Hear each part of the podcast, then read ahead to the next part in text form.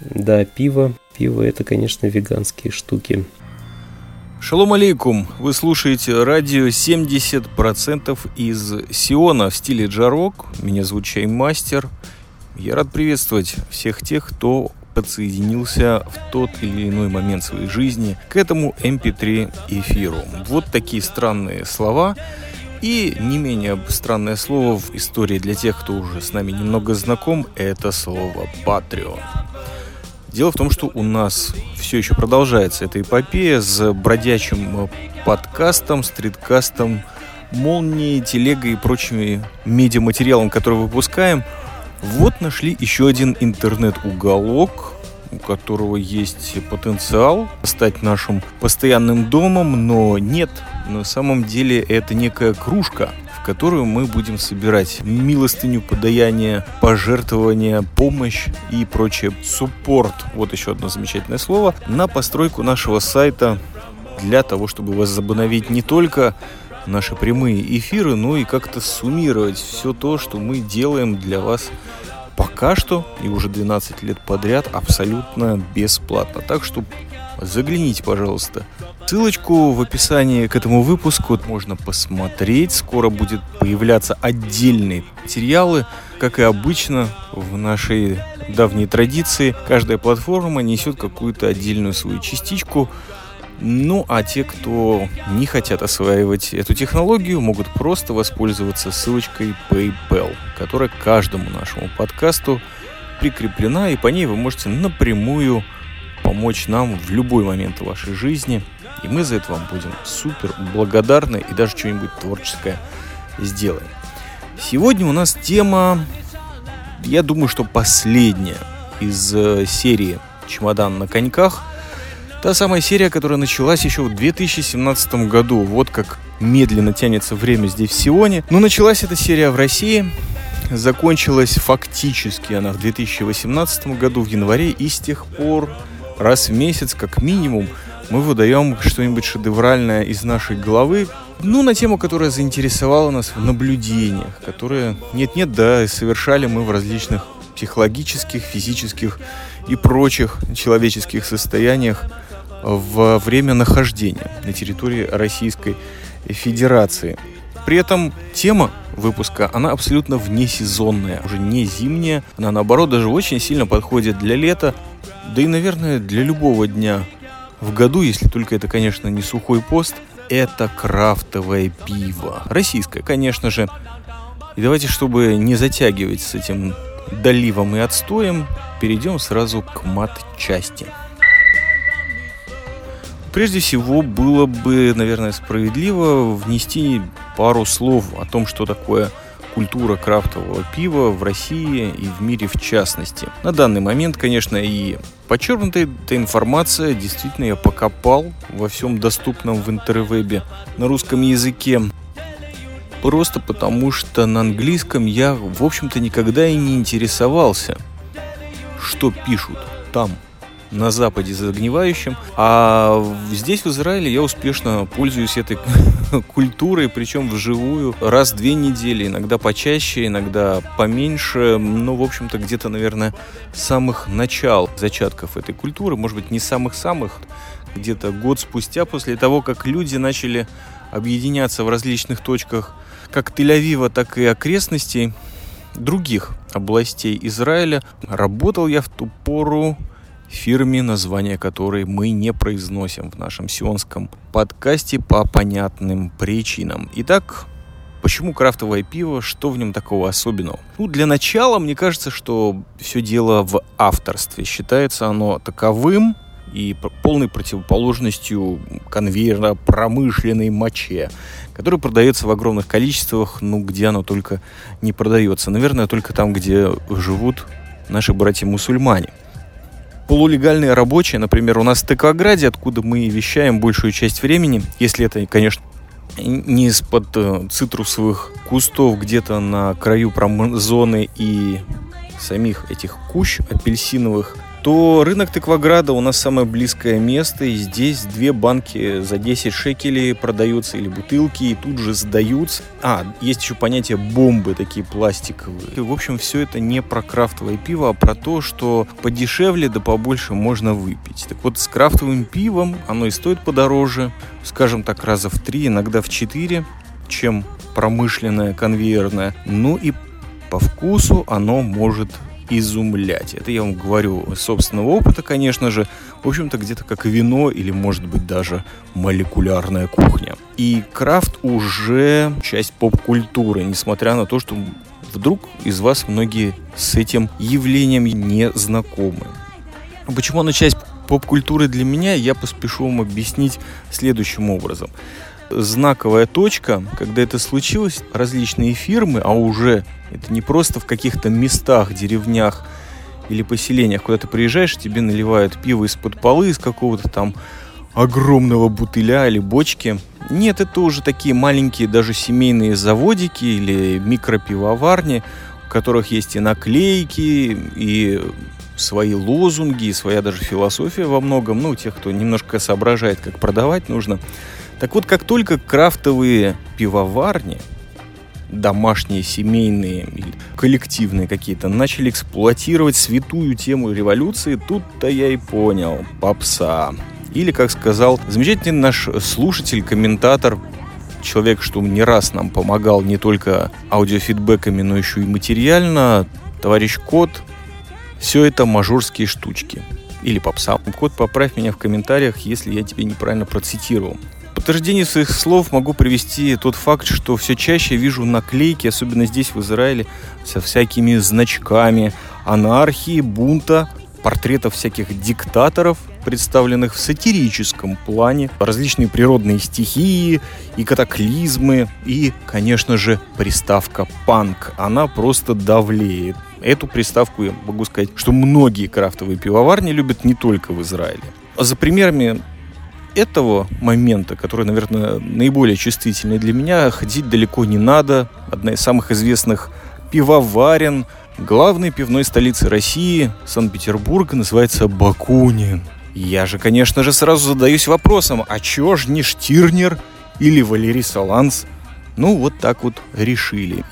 Революция, как всегда, если не передается в телевизор, то коммерциализируется прям ух, как хорошо. Единственное, Оправдание такому поведению я вижу только в самом факте, что эти пивоварни, вернее, не все, а некоторые из них открывают при своем месте пивоварения бары.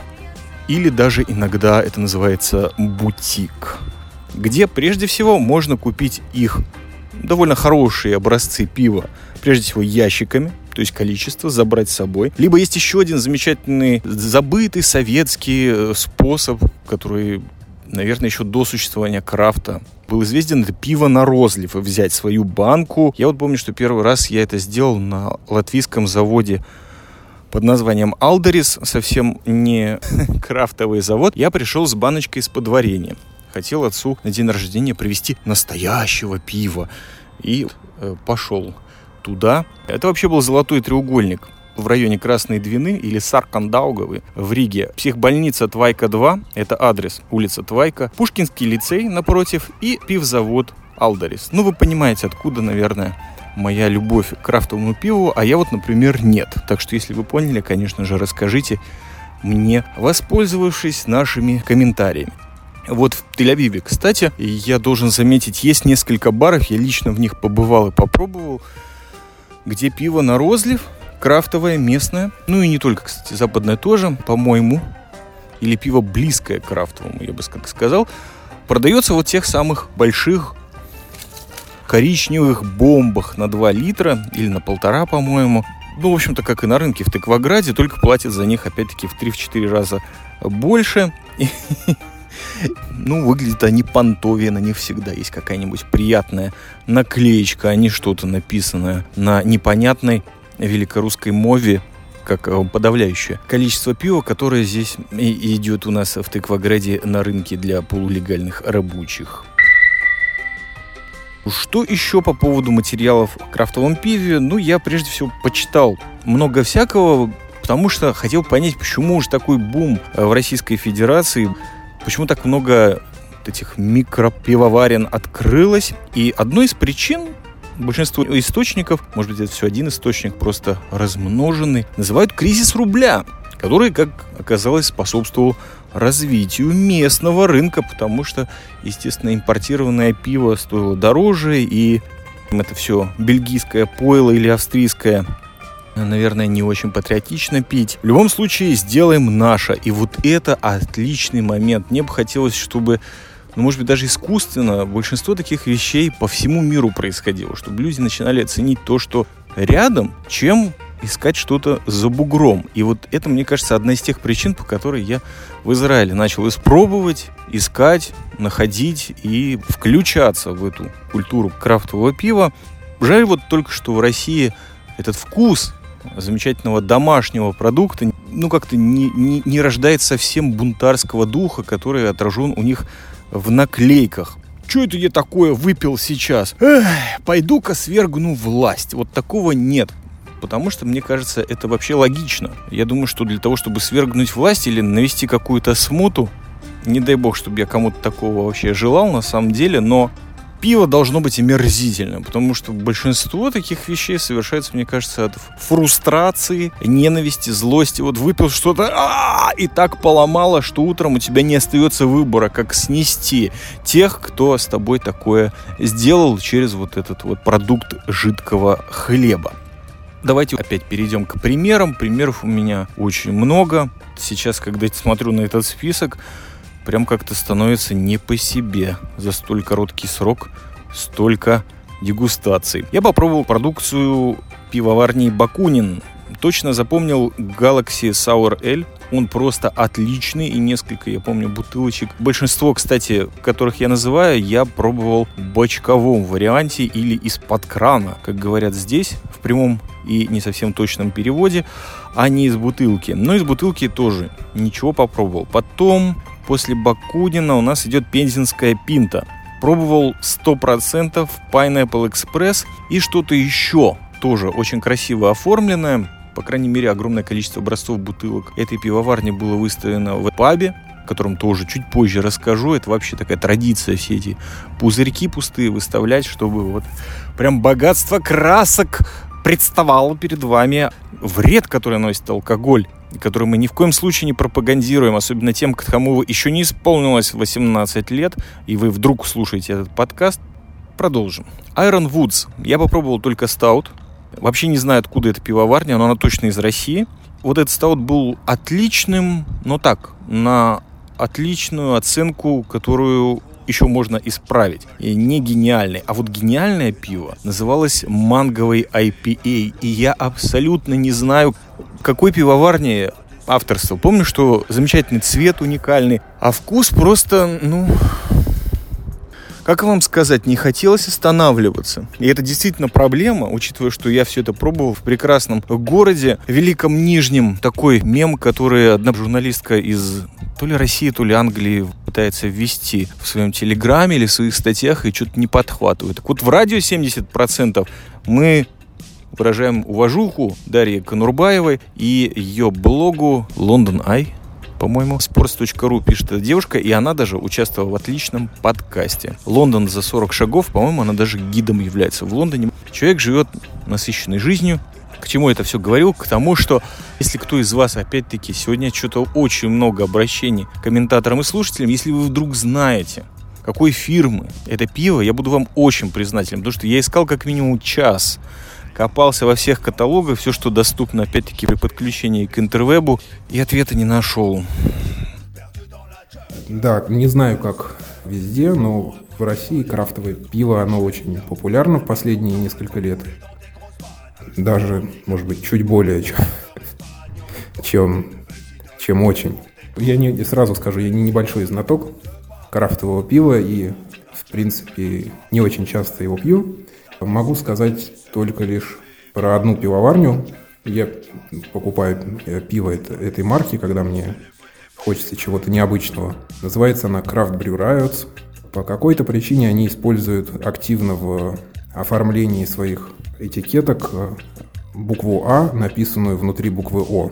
Я не знаю, почему они это делают. Э, я пробовал всего три сорта, по-моему, этой, этой марки. Первый называется русский имперский стаут. Это сорт, а у них он называется, по-моему, Раскольников. Очень крепкое пиво, 10 градусов, очень горькое, с большим количеством хмеля. Мне оно нравится, но сразу скажу, что это вещь на любителя, сами понимаете. То есть и крепость пива, и содержание хмеля очень большое. То есть это не для тех, кто любит выпить 2-3 бутылочки пива практически залпом. А вот для тех, кто любит пить медленно и не, не выпивать при этом большое количество пива, вот это, наверное, оно. Еще один вид пива от этой пивоварни называется пропаганда.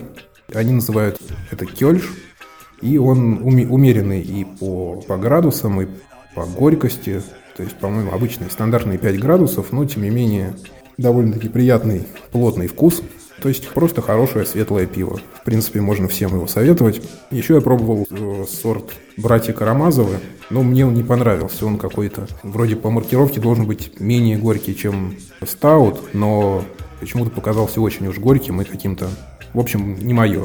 Во вообще по поводу крафтового пива в России есть такая особенность, что ли, или может быть это и не особенность России, я просто не, не знаю, не пробовал в других странах, но поскольку это сейчас очень популярно, то, то есть крафтовому пиву уже есть его свойства основные в том, что, во-первых, это другое качество производства и большее разнообразие вкусовое, то есть э, люди, которые выбирают крафтовое пиво, они желают что-то более интересное и разнообразное, чем обычное пиво из супермаркета, которое имеет обычно одинаковый вкус во всех странах мира и нравится людям, которые пьют пиво редко. Что касается качества, тут я не могу ничего сказать, опять же, не разбираюсь. А вот по поводу разнообразия интересно, что, ну, не все, но многие большие производители пива в России, которые, опять же, вот пиво, которое стоит в супермаркетах, они сейчас очень активно продают пиво, на котором написано, что не просто оно там светлое или темное, а тоже они делают всякие там ИПА, стауты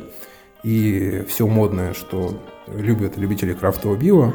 Причем иногда такие э, эксперименты, они в основном, по-моему, ну, по вкусу это пиво на самом деле не отличается иногда от э, того, которое ожидаешь от э, такого супермаркетного пива. А иногда даже бывают и вполне достойные образцы, которые ничем, в общем-то, на, на мой, опять же, вкус подчеркну, не хуже, чем то, что продают какие-то малые пивоварни, которые ориентированы исключительно вот на любителей и ценителей.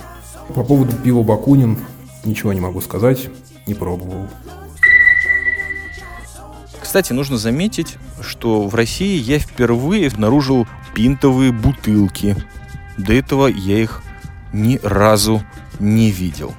И это последняя, совершенно лишняя информация, которую вы должны были услышать на канале Радио 70%, потому что мне кажется, что менее важно, какое крафтовое пиво вы пьете, а главное это где.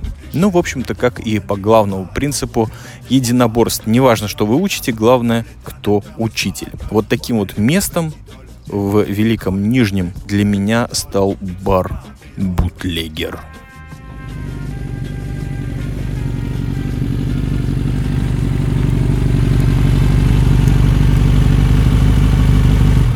Почему? Мне нужно было проехать 4000 километров, чтобы ощутить весь вкус не только российского крафта, а вообще темы крафтового пива и прям настолько впечатлиться, что даже полноценный подкаст об этом записать. Мало того, в такой ценной теме, как Российская Федерация. Я вам отвечу, потому что этот паб крафтового пива был на районе. И это просто мечта. Снова почему, чувствую от вас и снова постараюсь ответить. Но для этого мне нужно вернуться обратно на родину предков, то есть в Израиль, как говорят некоторые товарищи, и мне это очень нравится, без тени иронии подчеркиваю, потому что здесь, ну, чтобы выпить хорошего крафта, прежде всего мне нужно это очень хорошо захотеть, что, собственно, способствует, наверное, здоровью, но не совсем. А потом мне приходится совершить поездку. Где-то от 45 минут до полутора часов.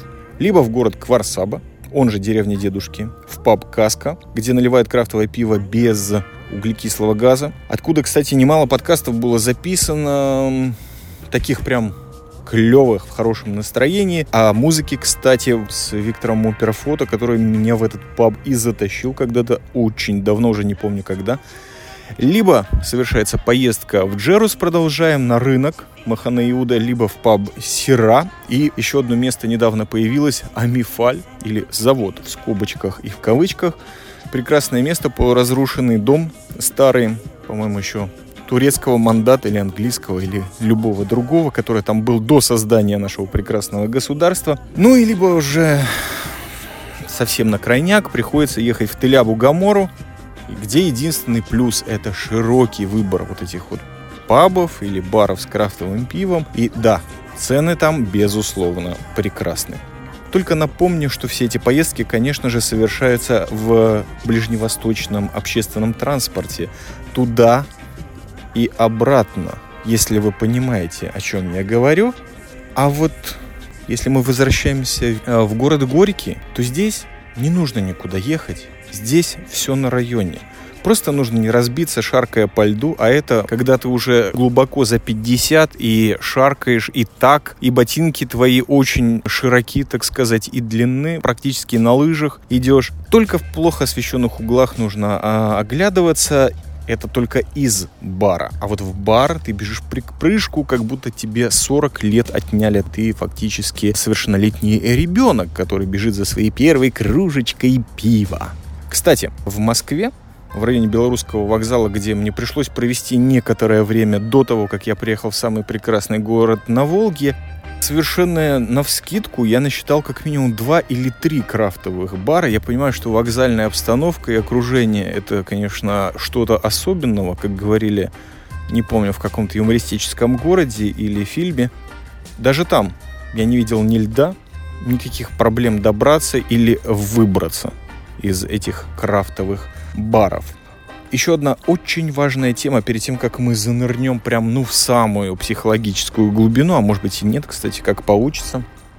Российский крафт в российском крафтовом баре идет в примерном отношении 3 к 1, а то иногда и 4 к 1 по цене.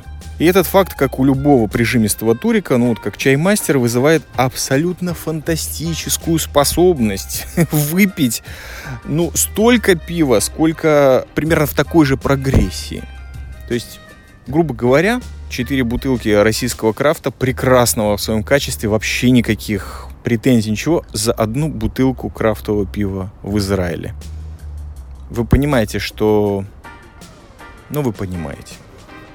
А я перестал понимать, и когда размышлял на тему, объявленную в названии этого выпуска, я постарался как-то по-старперски подойти к вопросам и увидеть, что, собственно, для меня легче всего негативную сторону не совсем крафта, а место, в котором он употребляется, как мы уже сказали, наиболее важный аспект из двух освещенных выше. Вы знаете, я обратился к истории баров. Есть такое понятие дайв-бар, то есть это буквально место, в которое вы как бы ныряете. Ведет свою историю происхождение эта формация, опять-таки, от бара на районе или просто закутка, часто в подвале или какой-то полуподземной формации под человеческой недвижимостью, которой в буквальном смысле иногда приходилось чуть ли не нырять, то ли по ступенькам, то ли в нору. И это место, в которое Скорее всего, никогда в жизни не заглядывали ни женщины, ни дети, где грязь и смрад, духотища. Но на короткий срок вы можете забыться за кружечкой пойла и повтыкать, а также почесать языком и не прислыть при этом болтушкой. Напоминаю, что то, что меня привлекло, бар был на районе, такой прям нормальной близости от ночлега. И был это зимой. А говорю я вам это в конце июня, простите, в начале июля уже. Что означает, что состояние опьянения, которое в Израиле практически мгновенно наступает, как минимум у меня, в России наступает гораздо-гораздо дольше, чем, допустим, если бы это происходило в Иерусалиме в самый холодный день, и вкус крафта не отравляется у меня мыслями о часах работы, конвертируемых в стоимость пинты, которую я пью, или пол-литры, если по-человечески сказать. И если уж ты чувствуешь, что накатило, то ты просто выходишь на ступеньки бара или выныриваешь наружу. И если там никто не курит, вдохнул воздух, раз-два, с морозцем, и все. Можно по новой. Вы представляете, какая замечательная технология. И все это в России абсолютно бесплатно.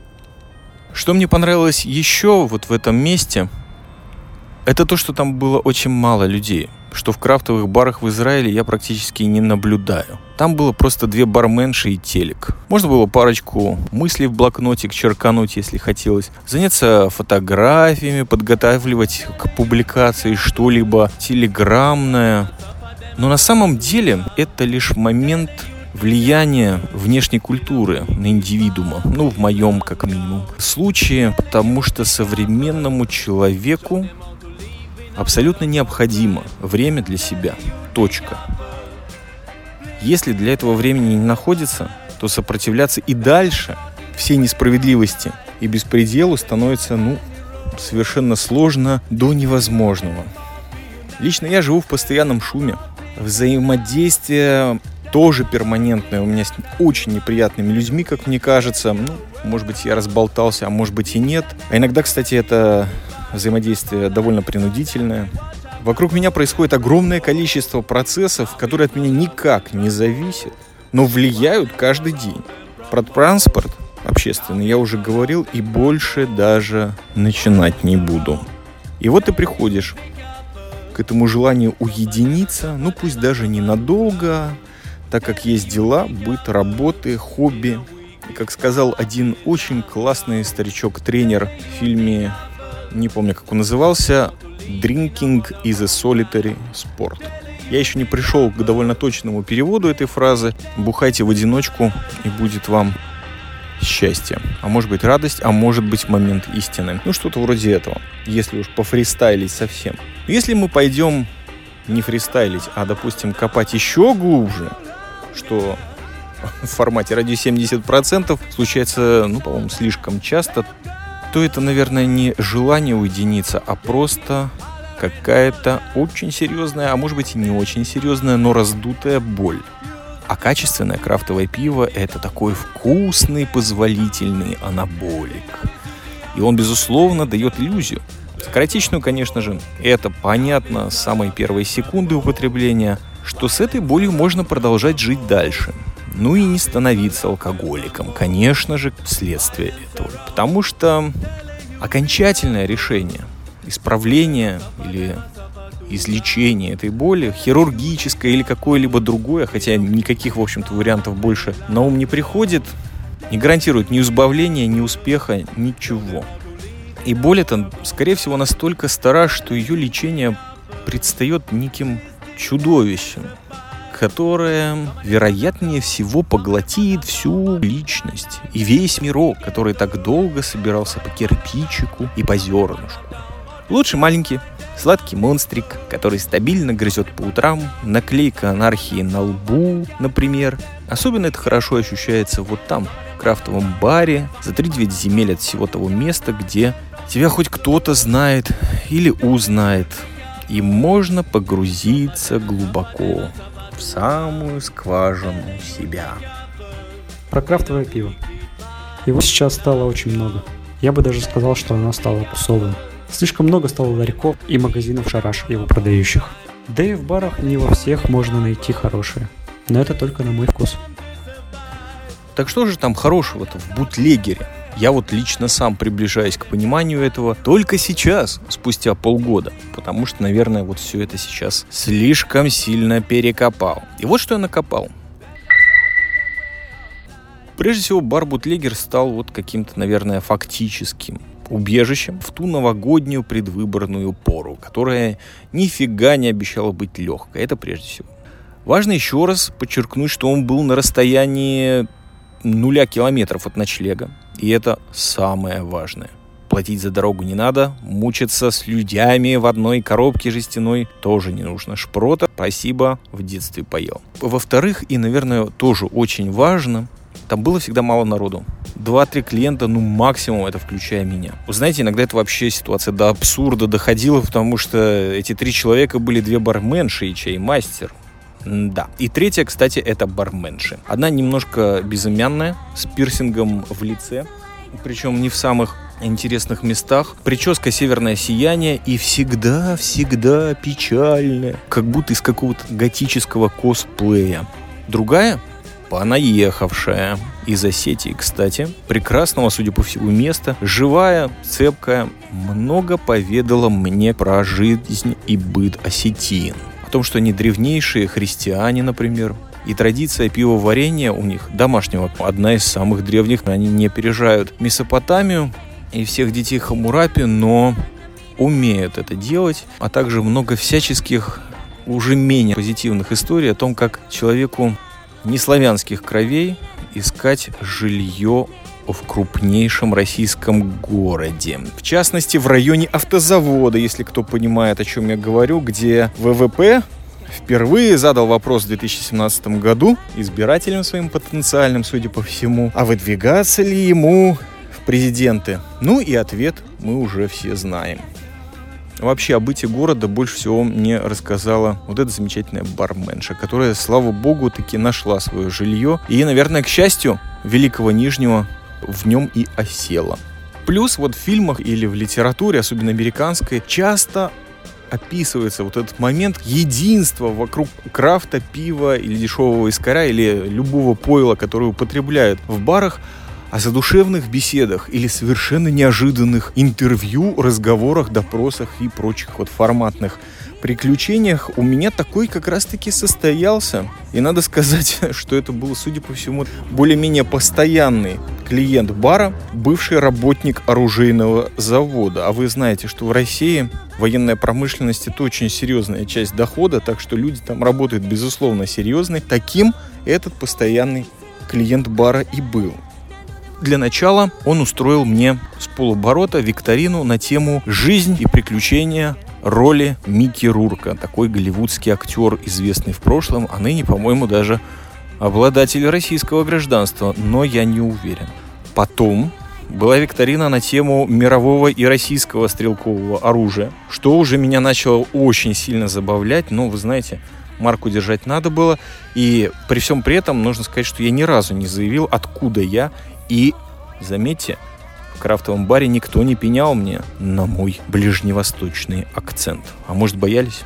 Может быть, я вообще внушаю страх? и поэтому мне так хорошо в барах, где темно. А после того, как я выбил в обоих викторинах 100 из 100, ну, почти, то со мной можно было уже начинать вести разговоры о культуре. Например, о всех кинофильмах, которые когда-либо снимались в Нино, о вкусе крафтового российского пива и не вкусе всего западного практически, и о чем-то многом другом, чуть менее или даже более бессвязном.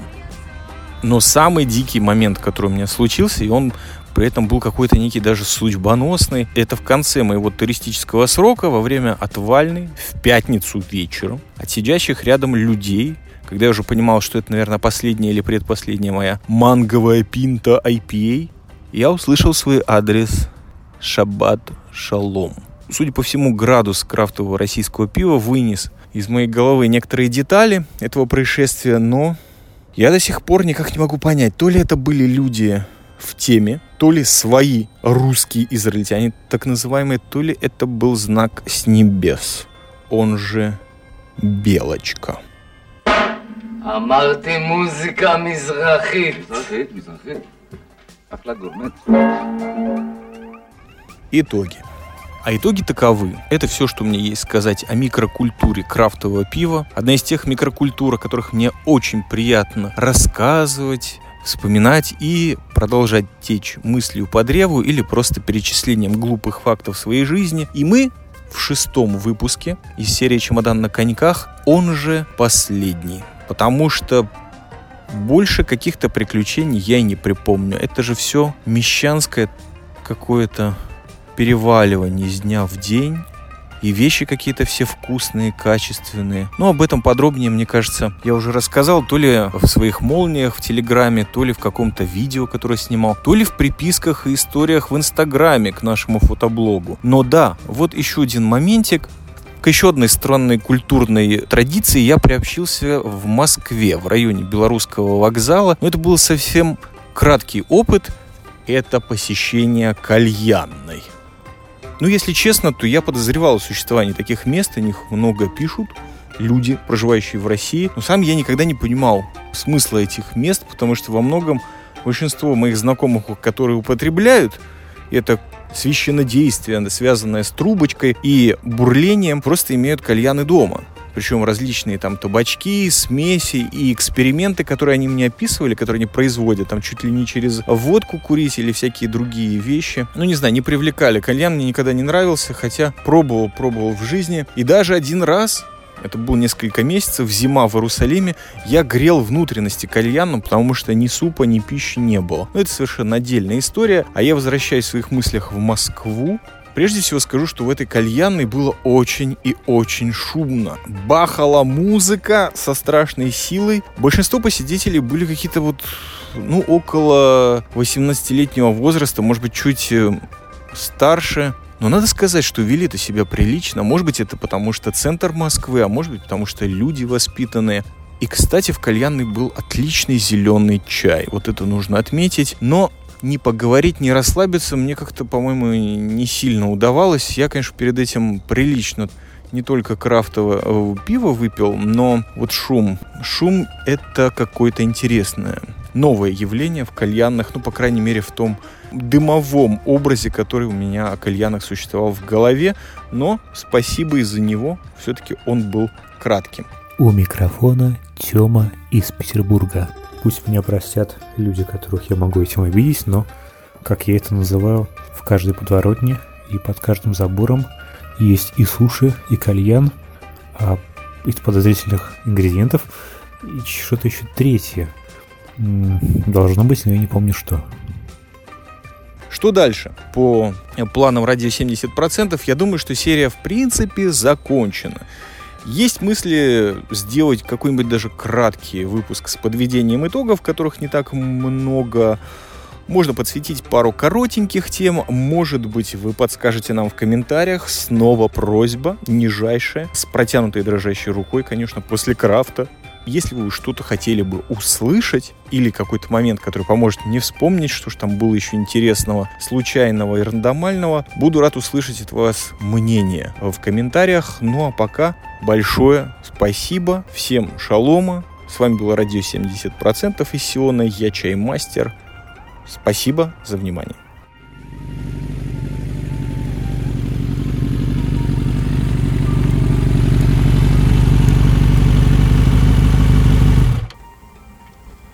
Здорово, дружище чаймастер.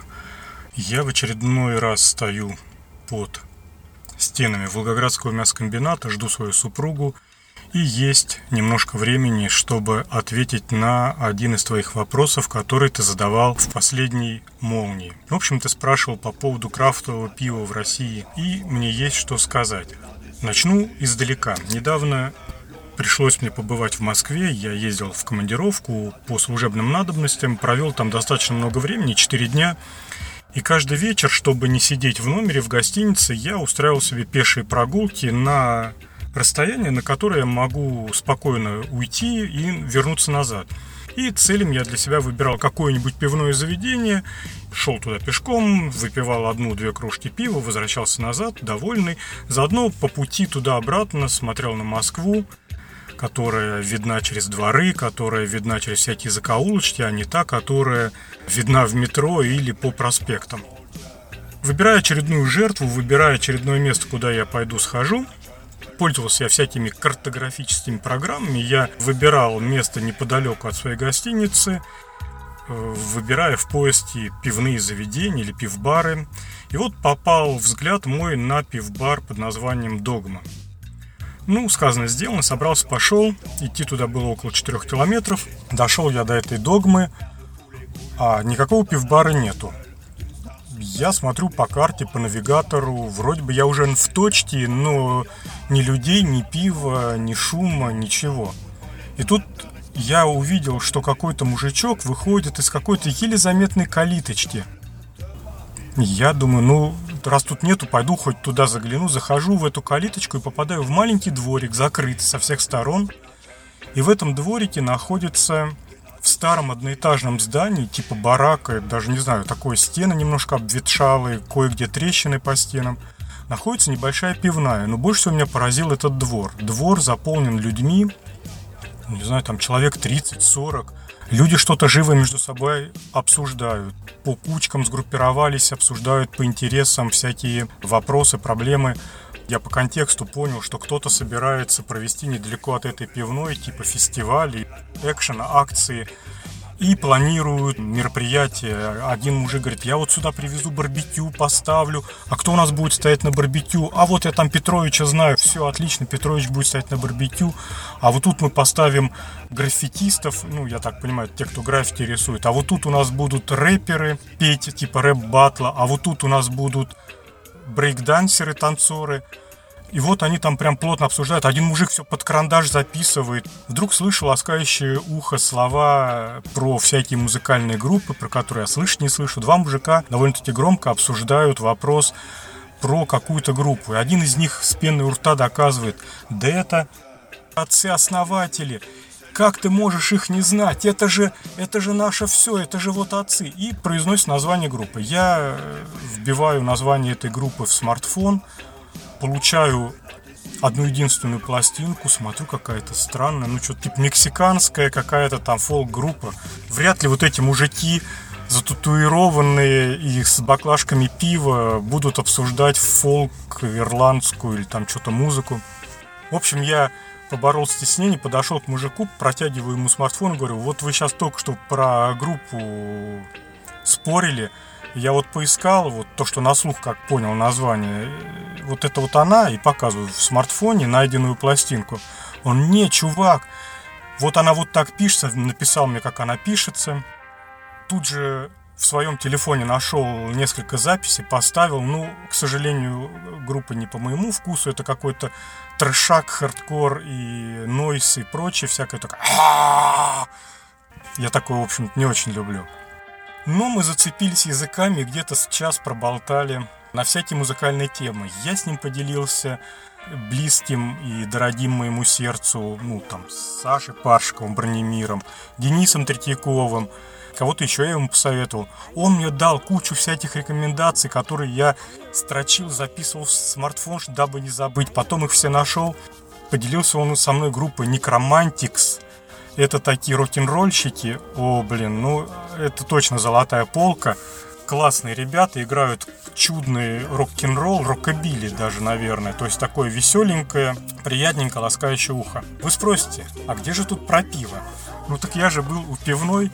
Да, я зашел в пивную, разумеется, взял стакан пива, для того этот поход и был предназначен. Что по поводу пива-то хочу сказать. В последнее время я перешел практически целиком и полностью на такой сорт пива, как IPA или по рабоче-крестьянскому IPA. Это пиво, которое варится с определенных сортов хмеля. По-моему, оно как-то называется цитрон. Но не бейте меня, если я соврал в названии. Пиво горькое. Довольно-таки сильно горькое. Наверное, одно из самых горьких но если перетерпеть эту горечь, то все остальное в нем прекрасно. И вкус, и запах. Запах, оно может пахнуть, там широкая градация запахов, от можжевельника до грейпфрукта. Причем это не так, что понюхайте, понюхайте, уловите тонкие нотки грейпфрукта. Вы чувствуете вот где-то отдаленное там после вкуса? Не, нифига. То есть вы берете, открываете бутылку, и такое ощущение, что ты в пальцах растер можжевеловую веточку, и прям такой приятный запах. Это для меня сейчас самое любимое. Из предпочитаемых сортов у нас в Волгограде есть местная пивоварня ДК Бриф от сокращенного Дом культуры. У них там какая-то легенда, что вот раньше все ходили в Дом культуры, слушали музыку, и она была близкая и приятная. Вот мы хотим варить такое же пиво, близкое и приятное. А у них есть сорт пива, который называется Montana Sunrise, и это вот именно EPA Оно восхитительно, оно душистое, оно очаровательное, оно стоит дешево, оно стоит 200 рублей за литр.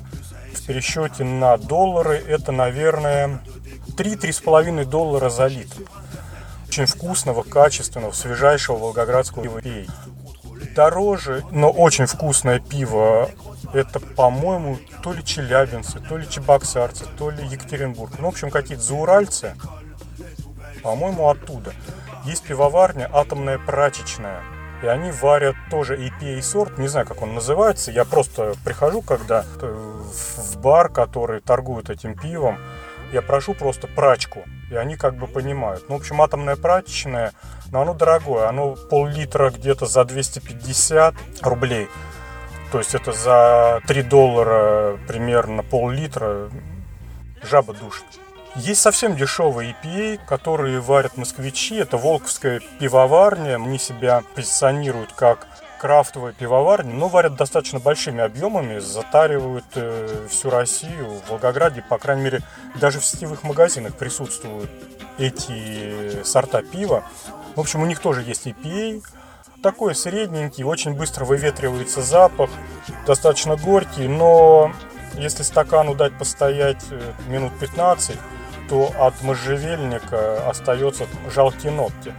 Поэтому в случаях, когда уже совсем ничего близко нету, можно и Волковскую пивоварню взять. А так, конечно, ДК это наше все. Надеюсь, я раскрыл тему пива и любимых сортов и так далее. Дружище, хорошего тебе лета и э, хорошего здоровья. Пиши еще. Пока. Un